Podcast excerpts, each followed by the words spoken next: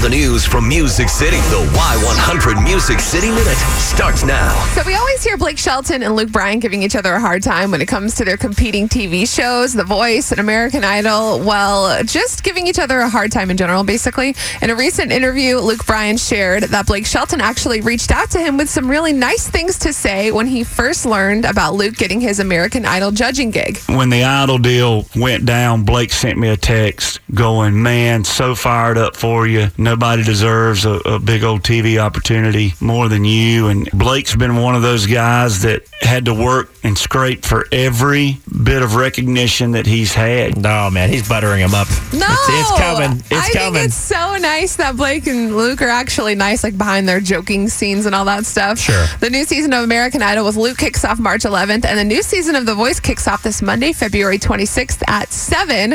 A rumor was going around that Carrie Underwood and Mike Fisher were on the verge of splitting up. All of this drama talk. Well, it's not true. Good. Mike hit up Instagram to clear that up. He wrote, "We've never been better. Thanks," which sounds like People are s- stupidest rumors, man. it's all from like the tabloid magazines, but it all came from like you thought. Um, it may have started when he was talking about coming out of retirement from Sure. hockey. He actually posted a Bible verse that he uses as a daily reminder. It says, Search me, God, and know my heart. Test me and know my anxious thoughts. See if there is any offensive way in me and lead me in the way everlasting.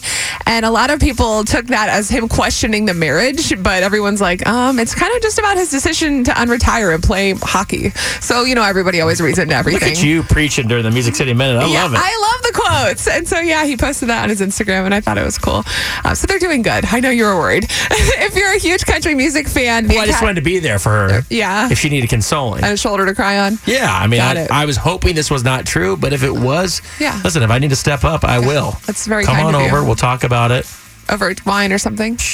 Or, uh, yeah, whatever. Ah! So, if you're a huge country music fan, the Academy of Country Music has revealed its lineup of more than 40 performers at this year's sixth annual AM- ACM Party for a Cause in Vegas. So, it takes place all across Vegas. April 12th through the 15th are the dates this year, and it includes performances by Kelsey Ballerini, Thomas Rhett, Lee Bryce, Chris Lane, Kip Moore, Old Dominion, John Party, and Chase Rice.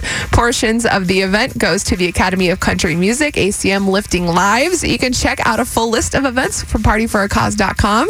And this year's ACMs will broadcast live from the MGM in Vegas, April 15th at 7 on CBS. Very cool. That is your Music City Minute.